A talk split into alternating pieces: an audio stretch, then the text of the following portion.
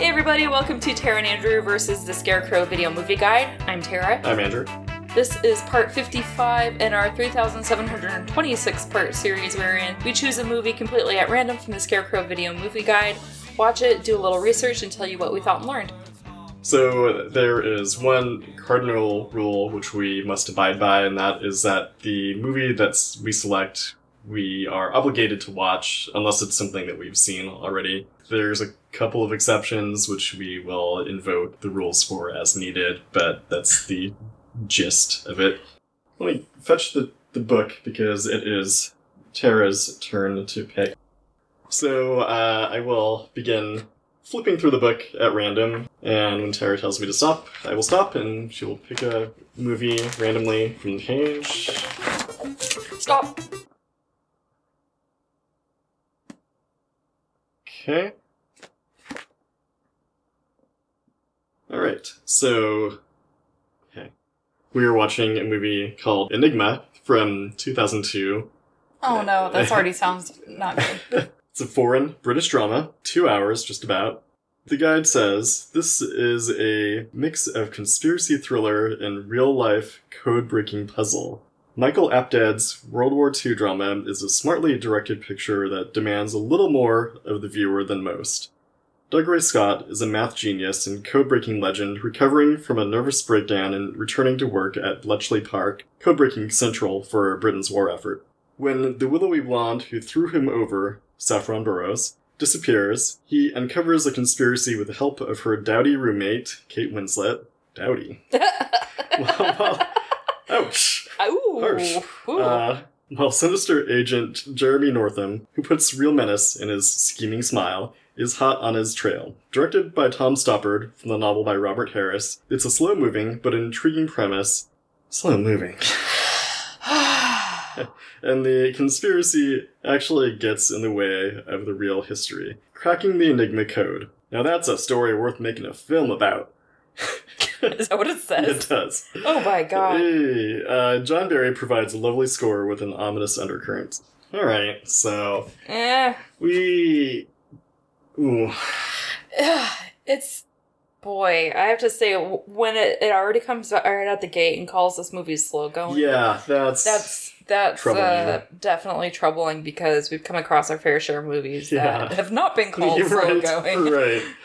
They're like this brisk thriller. It's like, oh god. oh no i've No. lost seven lifetimes watching this Right. So yeah, it's from 2002, so that's a strike against that's it. That's a strike against it for sure too Uh, contemporaneous Too contemporaneous. See our previous episode for Yep. our discussion on why that tends to be a problem. Yep. Uh, and then, yeah, slow moving. Yeah Slow, what was it? I mean, I recognize names which you think not like in a a way that makes me shudder. So you Yeah. think like, okay, well maybe that's on the plus side, and just like, okay, cool, code breaking. That would be an interesting topic. However, we watched Windtalkers.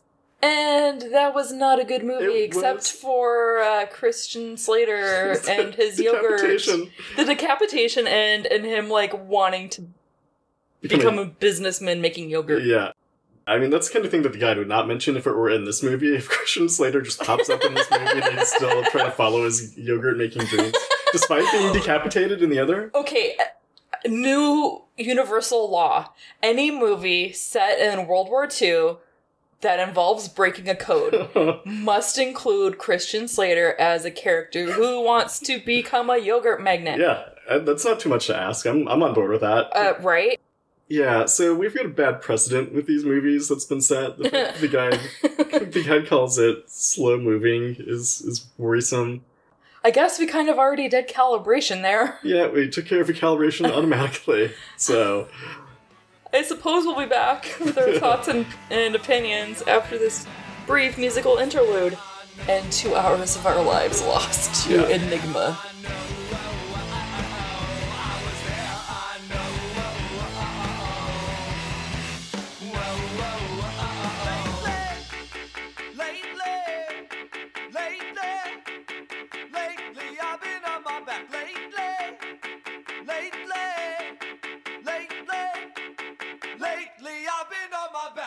We're back. we're back. Like an enigma. Enigma. Uh-huh. We watched it. Let's just let's get into our rating. Um, Yeah, let's our just go right into it. rating of it. So, as always, our scale ranges in order from worst to best. Don't watch, maybe don't watch, eh, maybe watch, and don't not watch. So, do you have a rating selected for Enigma? I, I do. Have you? I have. Okay, so on the count of three. One. Two, three. Maybe don't watch. That's fair. Yeah. Uh, I will say that what I have not told you is that I watched it again this morning. Oh, you what? Yeah. Uh, so I watched it for a second time. Yes. And I guess this uh, kind of ties into my my opinion of it as well. So like when when we first started watching the movie, we watched about a half hour of it, and then we Mhm. had to take a break because our friend Karen wanted to come visit our Animal Crossing island, and so we're like, okay, we'll get back to the movie. That's fine. And then. When we did get back to it, we were both pretty tired, and I can only speak for myself that uh, my hope was that the movie would put me to sleep it would be like, I mean, I, just, I should pay attention to this, but if I fall asleep, it's Uh-huh. fine. yeah, yeah.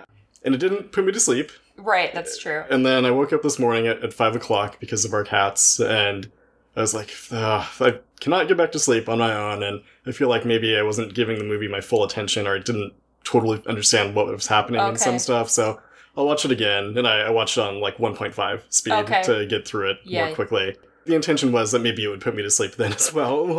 like maybe this time I'll be able to fall asleep to this movie, uh, and it, it didn't put me to sleep that time either. So that's my high praise for it. I see. Put it on the poster. Did I not see. put me to sleep. After two attempts, could Two not, attempts could not put Andrew to sleep. did not fall asleep. That's high, Um, high praise. You know, for me, things that really knocked it down are. uh, God, it's really unrealistic depictions of love hmm and how quickly it happens, and then the idea of needing to spend a month in a quote mental institution and how you come out of that like looking all haggard and th- so the idea of how they treat Well, before we, let's let's just get into it. Okay, then, into let's the do plot. it. Yeah. Yeah.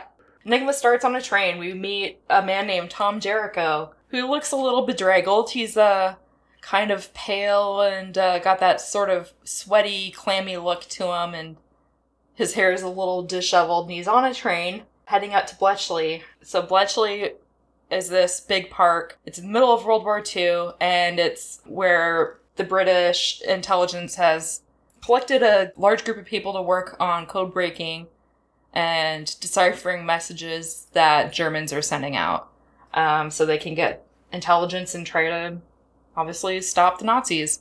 So Tom Jericho arrives, and we find that he was the big shot code cracker, but had to go away for a month, and uh, people are kind of questioning, "What are you doing back?" And he's kind of been brought back for for his face, essentially.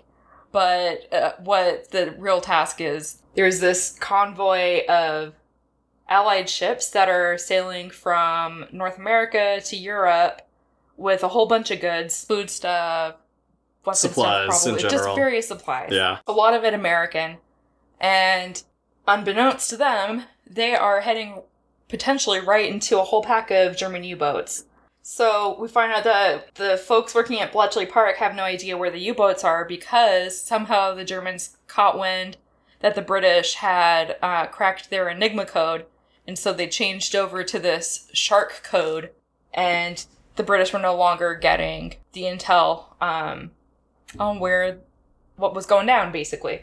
So they they're trying to decipher this shark code in time. They only have like a couple days before the convoy hits the general area where they believe the U-boats to be, but without knowing the specific locations, essentially those ships are fucked.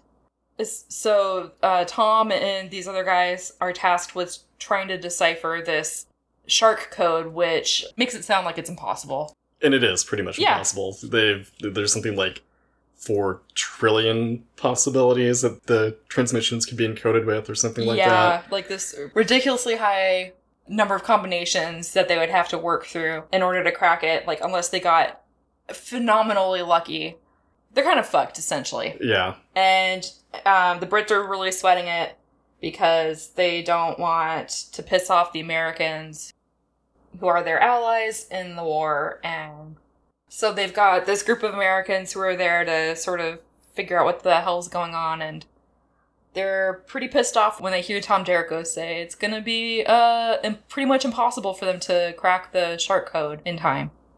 So we find out um, a little bit of Tom's backstory. He had spent a month, quote, in a mental institution, end quote, um, after a romantic tryst with this woman named Claire Romilly that ended up in heartbreak so bad that it puts you into an asylum. Yeah. Cool. Cool. That's definitely how mental illness works. So, Tom, having returned after a month, is kind of interested in finding out what the hell Claire's up to these days. So, he runs into Claire's roommate, a woman named Hester Wallace, played by Kate Winslet, and uh, getting into some of my issues with this movie here, but not only like mental illness piece, the love piece, but then like, oh yeah, look at this woman. She's got a pair of glasses on and we put her in loose fitting clothes and she doesn't have bright blonde hair, so she's dowdy. Glasses automatically bumps you up on the dowdiness scale by like a factor of 50, Oh po- yeah. 50 points to dowdiness. Yeah. So Hester informs Tom that Claire has been gone for the last couple nights and he's a little suspicious. So he shows up at their house, finds the hidden key that they have outside, and lets himself in. And he starts uh, rummaging around Claire's room as you do. And he Do man- you? obviously like when i break up with people i definitely go back to their homes i break in and i just start going through their stuff That's reasonable. it's You're definitely right. Sorry. reasonable Challenge retracted. yeah thank you thank you Yes. So as he's like going through his stuff, he finds that Claire had hidden some undeciphered German transmissions in her floorboards. And uh, right at this moment, Hester shows up and is like, "What the fuck do you think you're doing?" And so Tom kind of explains, "Well, look at these I found. We need to figure out what the hell Claire was doing with them." Hester's like, "Okay, fine, I'll help you." Kind of begrudgingly Yeah. agrees to, to help him.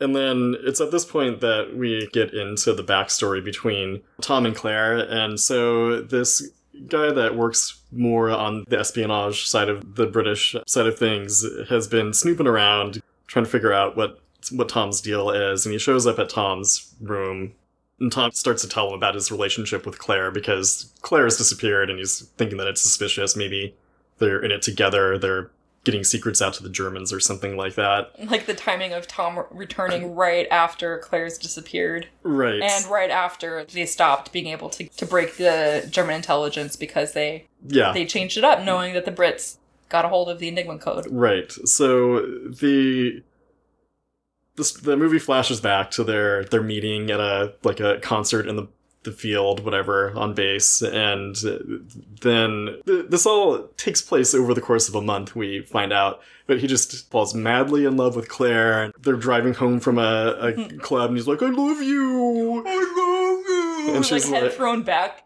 shouting into the air. I love yeah. And she's like, yeah, maybe, you know, love and war time is kind of a, a tricky, tricky thing to manage, so maybe dial it back a bit there. And uh, they go back to his place and they have sex, and then he wakes up to find her rummaging through his personal papers. And she's like, oh, I'm gonna take this, kind of jokingly, but she is hanging on to it pretty seriously. Uh huh. She's not giving it up. And he is getting more and more distressed by this. And he eventually just like really forcefully pulls her away from the bed and like rips it out of her hand. And she's obviously very upset that he's been this forceful with her over something that was kind of a jokey type thing. Like maybe if he hadn't been a weird creep about it, she would have given it back. But she's she's shaken up by it. And then we see him later on chasing after her like what can i do for you how can why aren't you talking to me anymore we're not dating blah blah blah and she's like oh poor you we're I've moved on. I've moved on and and he's like i'll tell you any secret you want to know i'm like oh boy this is this guy maybe should not be in a position of uh, having access to any military secrets if a breakup just reduces him to the state where he's completely willing to tell her any fucking thing A that breakup he knows with somebody that he's known a month. Right. Yeah. It, it's not uh, too believable. And it's like, are we supposed to be feeling for this character, relating to him, thinking that he's a hero or something? Because he's not really painted himself particularly well so far, even up before now. Right. But this especially, it does not make him seem out to be like anybody that I would like necessarily. Yeah.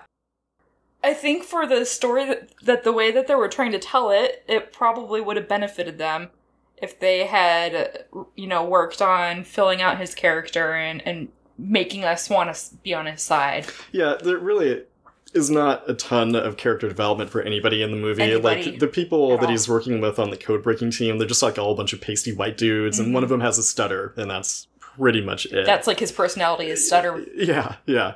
Uh, so not not great character development on any. I think everybody was v- really one dimensional. Yeah.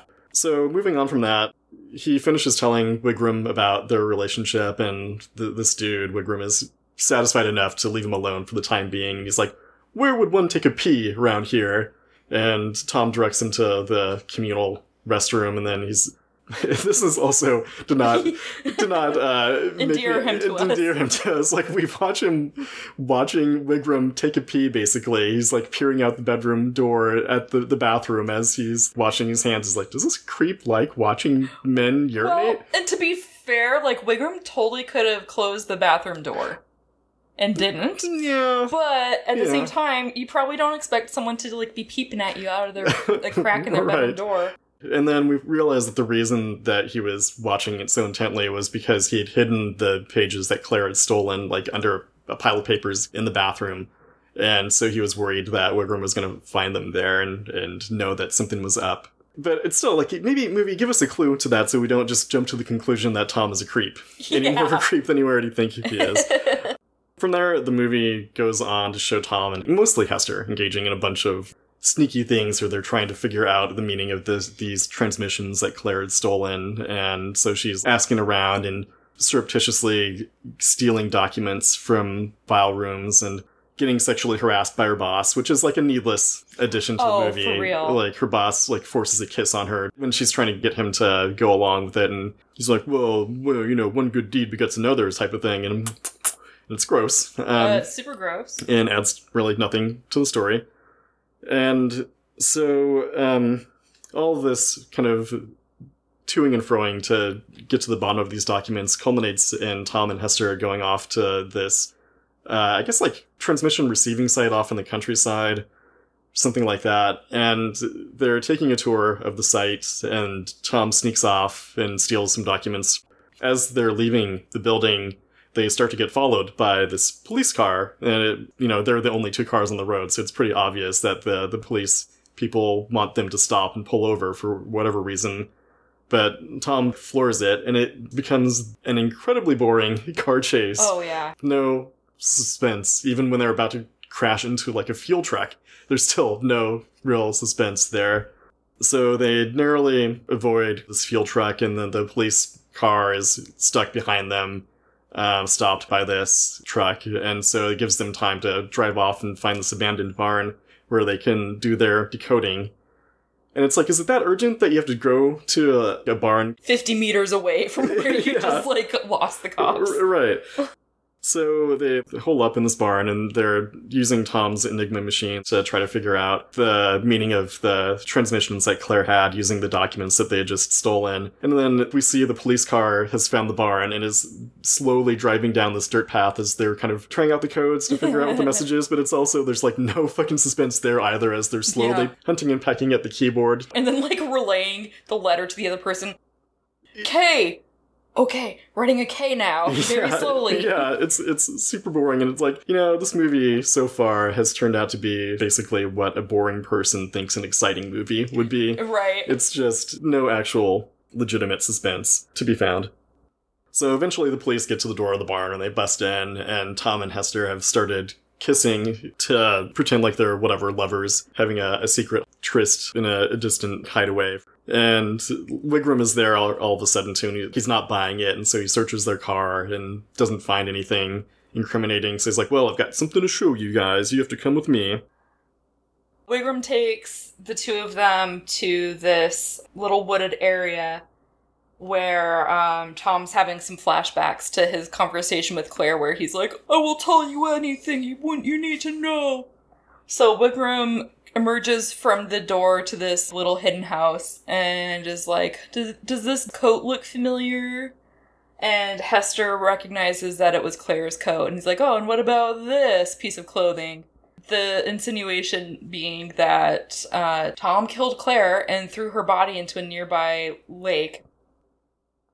So But, he's like, well, there's no body, or else if there was, I would take you in right now. So I guess you're free to go to work. yeah, just just go to work now. But I'm onto you as soon as I find this body. yeah, Um, so Hester and Tom are like, oh well, that's fucked. yeah. and they they decide, well, we don't we might know where Claire is, but uh, let's just continue working to decipher these papers that she stole anyway. So Tom goes into work and he realizes that they they might be able to um, decipher the transmissions from Germany based on some of the coordinates that the Germans are are relaying to each other about the convoys. So the guys are like intercepting these transmissions of coordinates to use that in order to decipher Shark. And as they get more and more of these transmissions, they're able to finally get to a point where they can crack the code. So they start really furiously figuring it out, and it's a little bit too late. The U boats have reached one of the convoy vessels and started attacking it. And, and a ship go blow blow. bye bye. Try that one more time. The ship goes blow blow No. bye bye. What? Uh, no. All right, we'll keep it in. no, we don't have to keep that in. Ship goes blow blow. Tara Johnson, 2020. No! Put it on the poster. On the movie poster. Yep. It's just like Tom Jericho looking For the re-release of this movie that's going to be coming out. looking like a little concerned. Hester pushing up her glasses, and then just the quote ship goes blow blow bye bye. Enigma. yeah, that, I, mean, it would draw me in. I gotta admit. Uh, eh, anyway, so one of the ships is is um is torpedoed by a U-boat. And they're all they're all basically like fucked because of how long it took for them to figure out the code. So, um as everybody's like, well, we did our work, but oh, it was all for nothing in the end. All the pasty white boys are filing out. And sort of last in there is Tom and this guy Puck. And Puck's given this message and just kind of like suddenly leaves and Tom's like, "Oh, that's hmm, that's kind of weird. kind of weird for no real reason necessarily. no reason. Like, and this character had like hardly been in the movie before. yeah, Tom finds it suspicious that he's receiving a message. Yeah.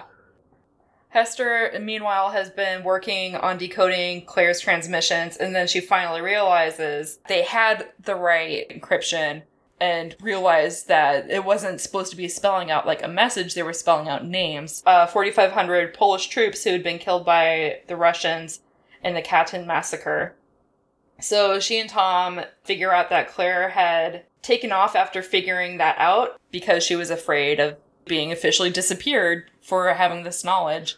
Hitler's gonna take this and use it, and it's gonna be really fucked for us. Yeah, I think they specifically say the Polish people in America are not going to react well to this. Yeah, exactly. Like this so-called ally of ours attacking Yeah, and killing all these these Polish people. and obviously they, um, the Allies really need America to keep being their ally through this war. So, um, they want Russia to continue being their ally. So the Brits are very motivated to keep this all all hushed up. So they're like, oh shit.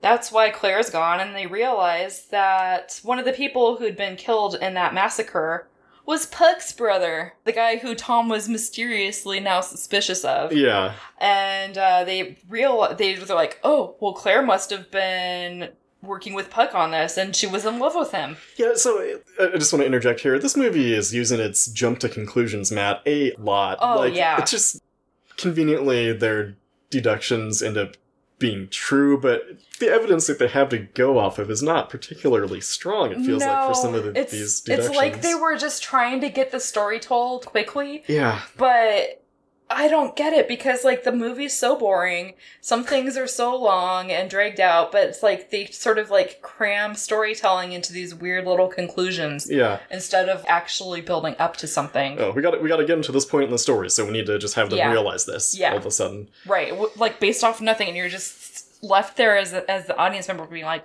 were there like scenes I totally was blacked out on because it just doesn't make sense where, where why they would come up with these conclusions right. seemingly out of thin air. Yeah.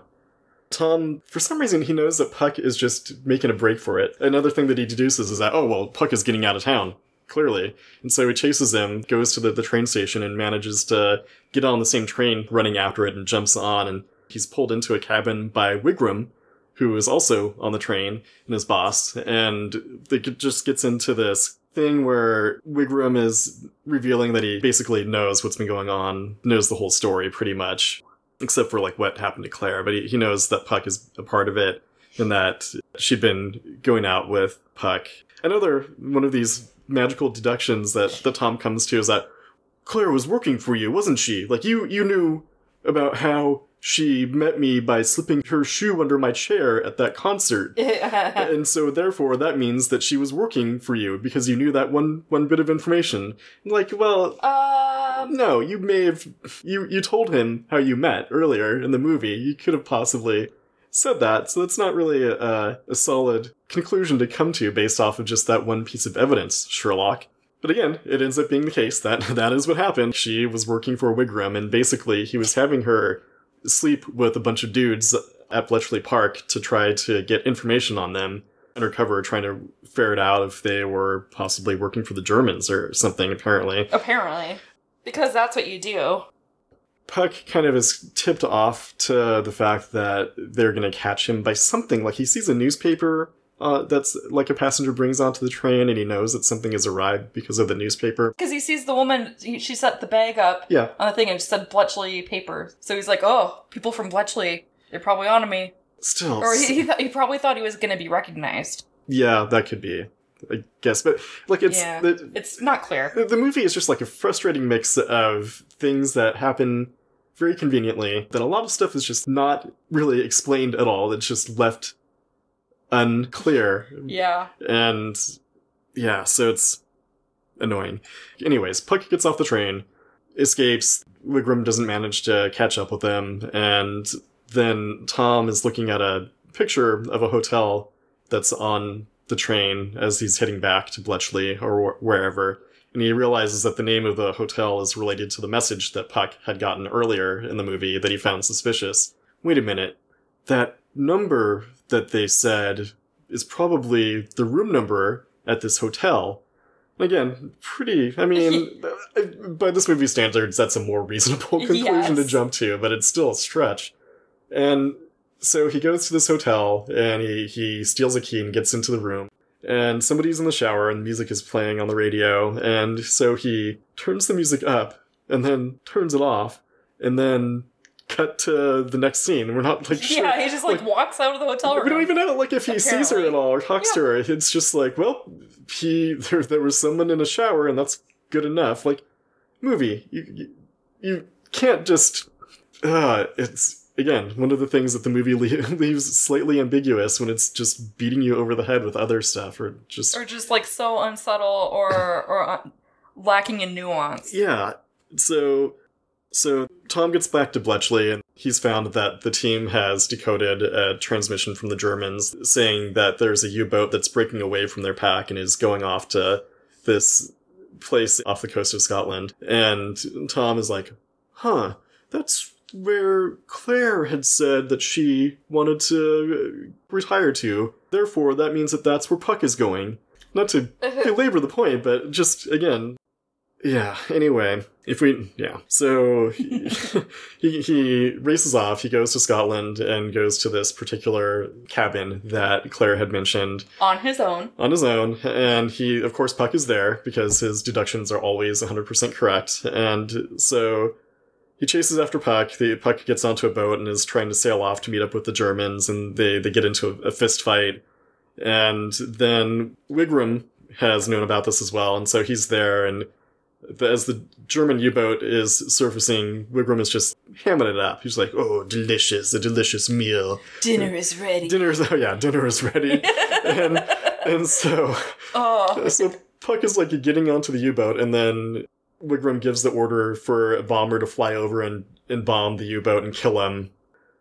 The U-boat explodes, and Tom goes back to shore, and they end up back at the underwater quarry that they'd found Claire's items at. And so Tom is like, well, you know, I know you really want Claire to be dead, but she's still alive. I know it. And uh, she's out there somewhere, and she's like a sword hanging over your head. Why tell him that, first Right. of all? You could have just kept your mouth shut, and there would have been some uncertainty as to whether she was alive or dead, and she would have been safer if you're trying to if you're trying to protect her, trying to protect her. if, And- if that's what he's trying to do. yeah, it's and like what are what are his fucking motivations? No idea. No idea. And so Wigram is just like smarmy and smug, and he's like, well, I'll keep looking for her, blah, blah, blah. And then the movie cuts to London in the spring of 1946. All of a sudden, like All of a that's sudden, yeah. just like jump cut to 1946 after the war. And we see Tom is there, and he's waiting for somebody, and then he sees Claire in the crowd all of a sudden. Yeah. And he's just like, hmm, oh, this Claire. Oh, good. Oh, All right. Watch her walk away. Yeah, yep, watch her walk away. And and then Hester shows up and they're in love and together in the end. Yeah, the she's pregnant with his baby. The Yeah, end. it- Woo. Yeah. God. Yeah. No. No, thank you. No, it, not not great. Maybe talking it out, I think I'm gonna downgrade it to uh, maybe don't watch after all. Whether or not it kept me awake two times. It's a very, very faint praise yeah. indeed. Yeah. So yeah, maybe don't watch this movie. Yeah. Ugh. It just gets so much wrong.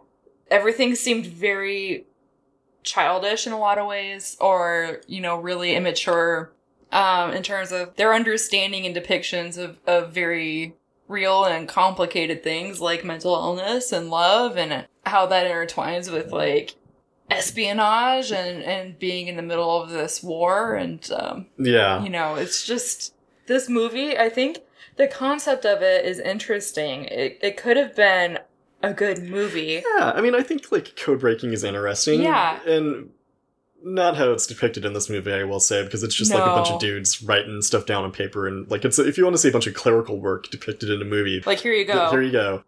That is just overcomplicates some things. Like the first time we watched it, I didn't Mhm. really have a good understanding of what was going on, and even after watching it a second time, I still felt like there were things that were hazy at best. right. And I think it just has to do with all the conclusions that they're jumping to all the time. yes. It's like, okay. and it's based off of a, a novel, which, you know, maybe the book's a lot better, and I feel like the story the way that they maybe wanted to to tell it, like they're trying to be too too literal to the novel or too true to it and trying Yeah. to fit everything in in a, a time frame that it's not suited to. Yeah. And so they're like, well, we have to take all these shortcuts in the storytelling and then come up with this shitty product as a result. It's, yeah. I mean, I don't know. I, think- don't know how much of this stuff would have been better fleshed out. Would it have been um, a more realistic?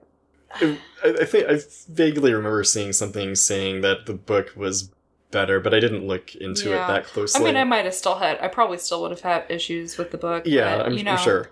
just with some of the thematic things, but at least in terms of like telling a story and having it be interesting and exciting. And, and you can delve deeper into like motivations for Yeah. things in a book, obviously better than you usually can in a movie, um, without over narration.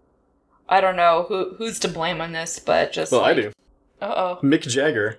that's right, That's- Mick Jagger, everybody. Yeah, Mick fucking Jagger and and Lorne Michaels. And Lorne Michaels. were producers on this movie, and why that wasn't mentioned in the guide, I don't know, because that's fascinating.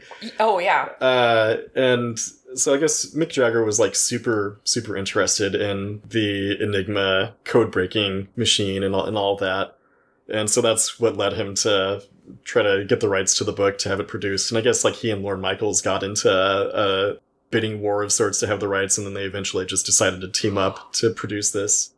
I wonder if this is when Mick Jagger was on SNL Yeah. and had to do the songwriting with John Mulaney. It could have uh, too early for that, I think. But yeah, also I want to say, Mick Jagger, if you're listening, you should have been nicer to John Mulaney. uh, he's he's a funny man. Not funny. So yeah, Mick. I mean, you should apologize. Come on, Mick. Come on. I mean, f- first and foremost, out of everything in your life, you have to apologize to This is John it, yeah. Mulaney. Number and one. secondly, Enigma. Yeah. I'm- I'm Forget sure- anything else that you might have done. Yeah, I'll give you a give you a pass on everything else, but John Mulaney, number one. There, there's a quote that I found in an article that was in the Guardian uh, that came out ar- around the time the movie was about to be released. I think, uh, where from Mick Jagger, where he was he was saying, "Oh, of course I would have loved to have been all the parts. I could have done them all brilliantly. There's there's no doubt about that. But I wasn't allowed. That bloody director." You know what disturbs me about that quote is how much it sounds so much like what the President of the United States of America says. yeah, There are a lot of tones to it yeah. that are very similar to what we're seeing. Right, there's just egomania. Mick Jagger, come on. Really, you would have done a good job playing Hester. Yeah. Uh, you would have been a great Hester. I mean, I, I do kind of want to see it though. Actually, not not not 2001 Mick Jagger, but if we, we can get like CGI, It could be Jagger's artists. Enigma. yeah, let's get this movie remade. 78 year old Mick Jagger playing all the roles in Enigma. Let's let's make this happen. We'll get a Yes. crowd crowdfunding thing started up here after we finish recording this episode. This movie is not obviously very historically accurate in many ways. Apparently, the character of Tom Jericho was very loosely modeled on Alan Turing, who uh, famously was a gay man, Yeah, not uh, a guy who would have lost his mind over a four week tryst with a woman. yeah. Um, there's no mention in the movie, of course, of contributions of Polish codebreakers, except for, you know, Puck kind of being there. Um, and the fact that Puck was Polish was actually pretty insulting because the only actual traitor that was ever found at Bletchley was a British guy named John Cairncross. So it's also really insulting to Polish people in a lot of ways. I Yeah. think like that this one guy would be like, you know what, fuck it, I'm gonna let all these people die just because my brother was killed by Yeah. the Russians. The, the one-two Like punch. let me let me help Germany now. What the fuck? Yeah, first of all, you don't acknowledge the work that the, the Polish people did with breaking these codes. To be fair, a lot of British people are really shitty toward Polish people. Like, Apparently. uh, yeah, no, I know f- firsthand. Well, yeah. like hearing people when I was living there talking shit about Polish immigrants. Um, so yeah, Yeah, that's fucked up. yeah, it's pretty fucked up. Fucked up. So, um, I guess uh, just to round it out, a couple of little things, tidbits of trivia that I found looking at uh, IMDb. I mean, we're just saving you clicks here, people. You don't have to go to the IMDb page yourself. We'll, we'll we'll condense it down. We'll you. mine the best bits of it for you.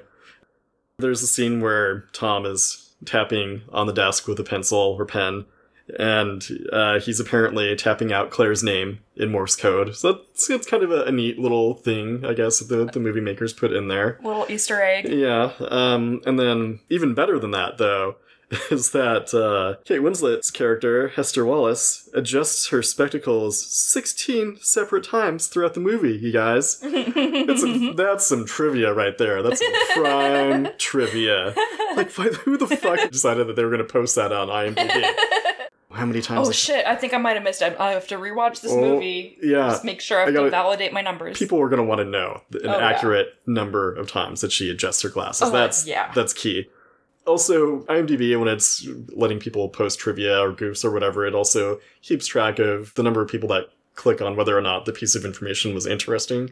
Five out of twelve people thought that that was interesting. like, Uh, I mean, I know the movie, like you said, is uh, kind of catered to, to boring people, so yes. maybe that explains it. But still, five out of twelve people are are fascinated to know how many times she adjusts her glasses.